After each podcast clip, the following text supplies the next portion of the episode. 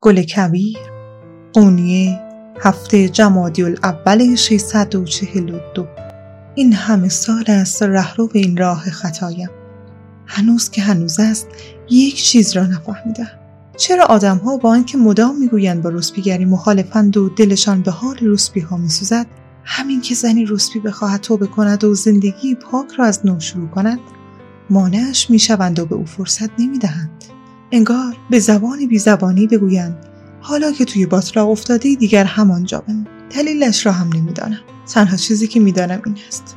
توی این دنیا خیلی از آدمها از بدبختی دیگران استفاده می‌کنن. نمی‌خواهند دست افتاده را بگیرند اگر از تعداد بدبخت های دنیا یکی کم شود ناراحت می‌شود اما هر کس هر چه می‌خواهد بگو. من تصمیم خودم را گرفتم. خیلی زود این خانه را ترک می‌کنم و می‌روم از اینجا. امروز صبح از خواب که بیدار شدم توی پوست خودم نمیمانجیدم آنقدر دوست داشتم بعض مولانا را بشنوم که چشمم چیز دیگری نمی‌دید. می‌دانستم اگر پیش رئیس بروم اجازه بخواهم سر به سرم میگذرد. می‌گوید از کی تا حالا روسبی ها برای گوش دادن به موعظه به مسجد می‌روم هر وقت اینطوری سر به سرم بگذرد بعدش چنان میخندد که رنگ صورتش باطمجانی می‌شود. برای همین تصمیم گرفتم دروغ بگویم.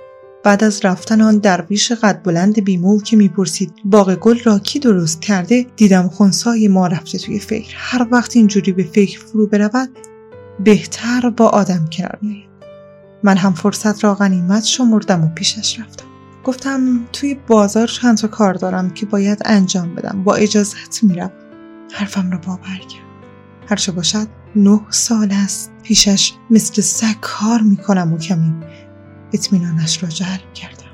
رئیس گفت یک شرط دارد. حلوا خورده هم با تو میآید. مسئله ای نبود. حلوا خورده را دوست داشتم. مردی پاکدل بود با هیکلی قد درخت و عقلی قد بچه های 6 ساله. از آنجا که پدر سوختگی بلند نبود خیلی قابل اعتماد بود و پابند ناموس. هیچکس نمی‌دانست اسم اصلیش چیست. شاید خودش هم نمی‌دانست. از بس حلوا دوست داشت و حلوا خورده می‌گفتیم. هر وقت قرار بودی که از زنها بیرون برود حلوا خورده هم مثل سایه از پیش می‌رفت.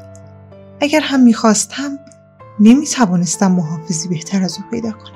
با همدیگر از راه گرد و خاکی میان جالیس ها پیش رفتیم به اولین دو راهی که رسیدیم به حلوا خورده گفتم منتظر بمانم. بعد پشت بوتی رفتم و یک کیسه پر از لباس مردانه که قبلا آنجا قایم کرده بودم درآوردم. اما عوض کردن لباسم و پوشیدن لباس مردانه از آنچه فکرش می‌کردم سختتر. بود اول لازم بود شالی روی سینم ببندم تا صاف شود. شلواری قهوه‌ای رنگ به پا و جبه بلوطی رنگ به تن کردم. دستاری هم به دور سرم پیش آخر سر هم برای اینکه فکر کنند عرب هستم و برای سیاحت آمدم نصف صورتم را مثل بدبی ها پوشاندم. دوباره پیش حلوا خورده رفتم. چشمایش را قد نلبیکی باز کرد و ترسان نگاهم کرد. صدایش کردم و گفتم یالا را بیفت. اما از جایش تکان نخورد روبند را پایین کشیدم. منم بابا مگه نشناختی؟ حلوا خورده یک دستش را به طرف دهانش برد و از حیرت فریاد کشید. کل کبیر تویی؟ چرا اینجوری لباس پوشیدی؟ اگه رازی را به تو بگویم پیش خودت نگه میداری.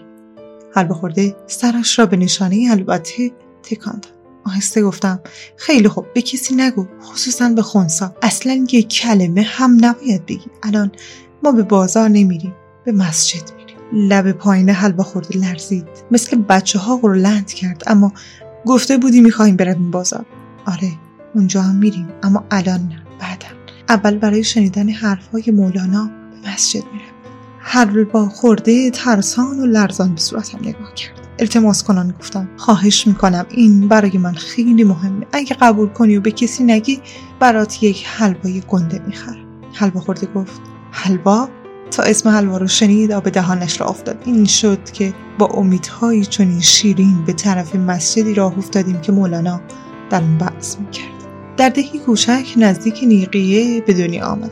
مادرم همیشه می‌گفت در مکان درستی به دنیا آمده ای اما در زمانی زمان بد بود. معلوم نبود فرداش پیش می آید از سالی تا سال بعد همه چیز عوض می شد اول شایع برگشتن صلیبی ها ترسندمان شنیدیم چه ظلم و جنایتی در قسطنطنیه کردند. ملک و املاک مردم را غارت کرده بودند و همه شماگل ها که توی کلیسا چه کوچک چه بزرگ شکسته. بعد هم شروع کردم به صحبت درباره حمله سلجوقی ها هنوز آثار ترس از قشون سلجوقی پاک نشده بود که حمله های بیرحمانی مغل شروع شد. انگار اسم و جسم دشمن مدام عوض می شدم و ترسمان از نابود شدن به دست دیگران.